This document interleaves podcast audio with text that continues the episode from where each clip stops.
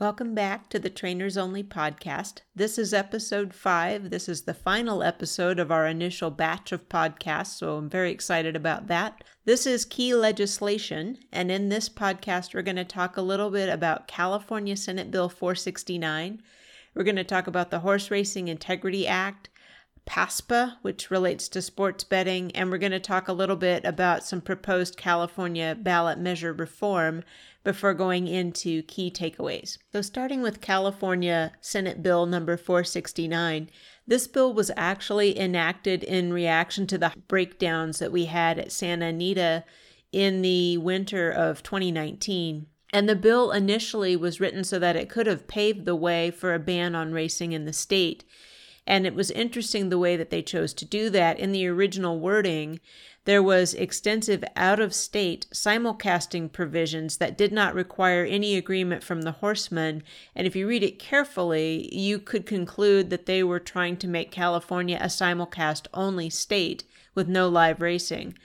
But when we got to the final version, which was actually negotiated not only with horse people, but interestingly with PETA and the Humane Society of the United States, the bill instead changed, and the simulcast language came out, and the bill changed to allow the California Horse Racing Board to suspend racing if it was deemed necessary for safety reasons.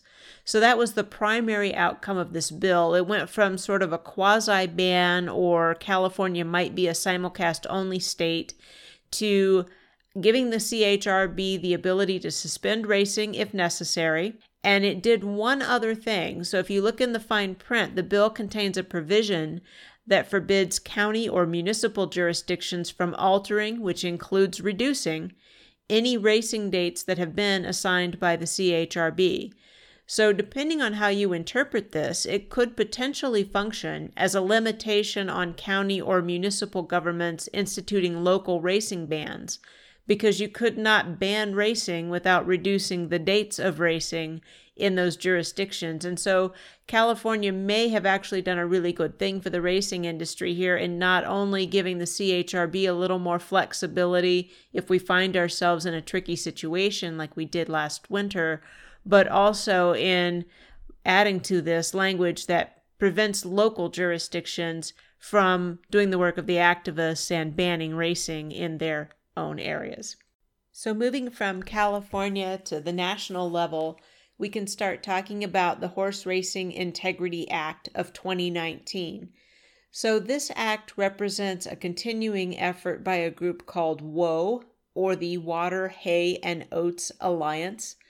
This group is a coalition of industry participants that was formed to promote legislation around the use of medications and drugs in horse racing um, there is heavy participation from the breeders in this group, but also there are trainers and owners that are members of WHOA as well.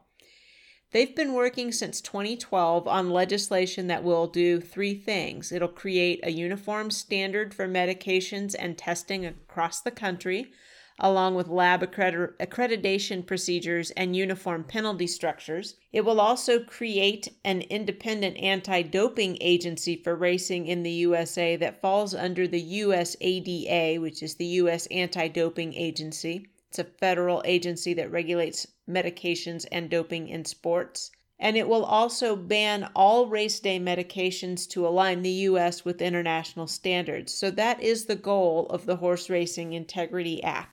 So now we can talk a little bit more about sort of the status of the Horse Racing Integrity Act, or the HRIA as it's known.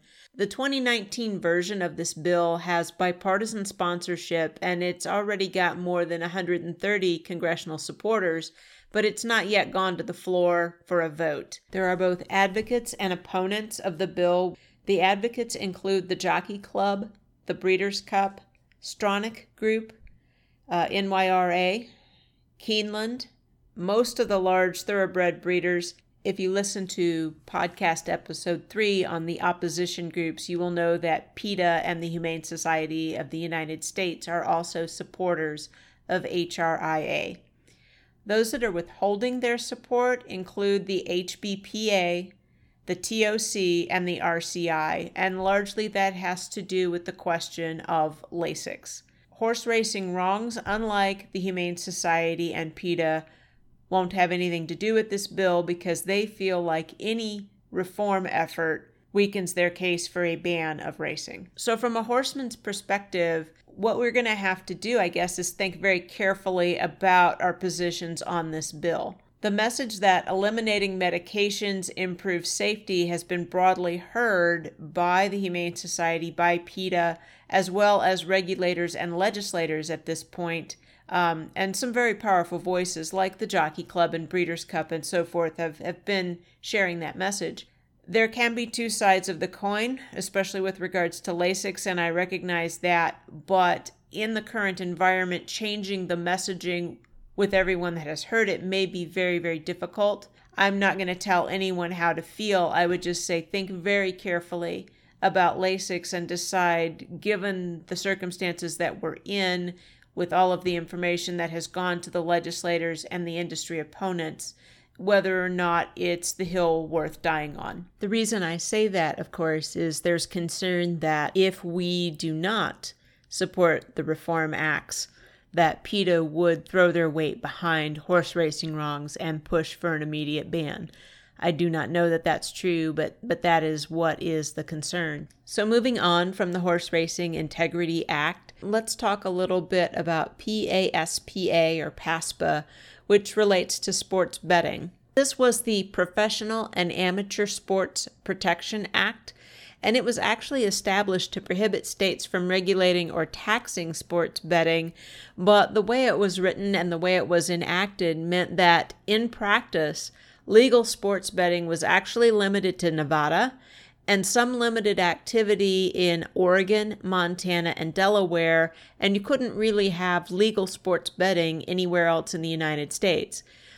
This law, PASPA, was overturned by the Supreme Court in 2018, which actually paved the way for the states themselves to decide whether or not they were going to allow sports wagering, and if so, how they were going to implement and regulate it in each of their jurisdictions. So, this potential change in sports betting and, and the opening up of sports betting being available uh, is potential good news and bad news for the horse racing business. So, first, the good news. This could really become a great source of revenue for tracks and for purses, and even in jurisdictions without full casinos, you could potentially add sports betting to the racetracks and, and do very well with it. There seems to be substantial crossover between the sports bettors and the horse players, which offers also the potential for racing to grab some new supporters. So, those are all good news things. The potentially not so good news about sports betting is there is currently a debate going on in the states where it's being implemented as to whether or not those that are putting on the sport should receive any of the wagering handle, so what they call an integrity fee. Uh, so, should the NBA get any of the money that's wagered on basketball, let's say? So, in this conversation as it's going on, racing is already starting to be lumped in with other sports by some, with the question of whether racing should ever get any handle going to the purses, or should racing be self supporting, say, from uh, gate revenue and concessions and licensing and so forth?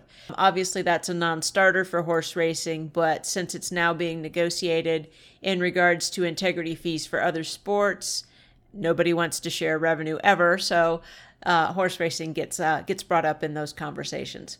So that's some not so good news. Uh, some other not so good news about it is that this is a gaming expansion that's worth billions of dollars, and the casinos are very, very well aware of that. And of course, like I said, no one ever likes to share their revenue. So if someone were motivated to go after this for themselves, they might potentially support a ban on racing. And um, we did talk when we were talking about the opposition groups about the danger of single purpose groups being able to receive funding from anybody that might benefit from uh, from their mandate. So in this case, horse racing wrongs might benefit from the end of racing, and so might the casino community if it would mean they could get sports betting for themselves. So that is a potential threat. So before we close and go to key takeaways, there's just one more piece of potential legislation that I wanted to discuss and that was the California Initiative Referendum and Recall Reform Act. Um, this is a ballot measure that is proposed for the 2020 election, according to the California Secretary of State's website. And what it would do in a nutshell is allow the required signatures for ballot measures, referendums, and so forth in California to be submitted electronically, perhaps uh, via the Secretary of State's website.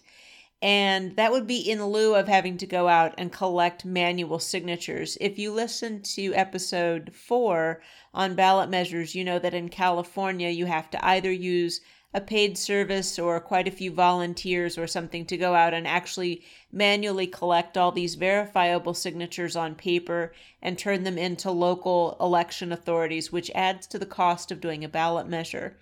If this uh, ballot measure itself, this California Initiative Referendum and Recall Reform Act passes, you would not have to necessarily go through that process, but those who wanted to sign uh, your ballot measure could just go do so on the Secretary of State's website. Obviously, that's going to dramatically reduce the cost for uh, proponents of ballot measures. This can work two ways for us. It's going to be less costly for the industry opponents to propose a ban. However, it would also be less costly for us to work legislation that was in our favor, and two can definitely play at the ballot box game. So, um, this is out for public comment now. If you feel one way or the other about it, you can go out and uh, read it on the Secretary of State's website and make your comments. And you will see it if you're a California voter uh, on the 2020 ballot. So, for our key takeaways in regards to legislation, it's just the most important one, I guess, would be to remember that it's going to continue to evolve. I spend a lot of time checking websites and I'm always finding nuances or tweaks. We should probably watch at least four key areas, and that would be federal legislation, things like the Horse Racing Integrity Act. We need to watch the state ballot measures in states where they're allowed. We need to watch changes in laws regarding the existence or the procedures of ballot measures, such as that referendum that's in California for, for 2020. And we also want to keep an eye on changes in the gaming laws that might be providing additional opportunities for us, but also additional incentives for those that might want to work against us. Another key takeaway on legislation would be that we have a lot of industry participants that are now partnered with AR activists to support a ban on race day medications with the messaging that racing without medications is safer. And since these voices are from within the industry and we have a a, sample of this actually in international racing adhering to these rules, it's difficult to propose a winning counter argument. So, if we feel strongly that we need to do so, then we're going to have to really think that through and, and put the resources behind that it will take. Otherwise, we may wish to to come to the other opinion. And again, I don't want to tell anyone how to feel. I just wanted to lay out um, what the legislative framework was. Really appreciate everybody listening to our first five podcasts. And if you have ideas for ones we should cover in the future, or you have questions or feedback, please let us know. And we hope this has been very helpful for you.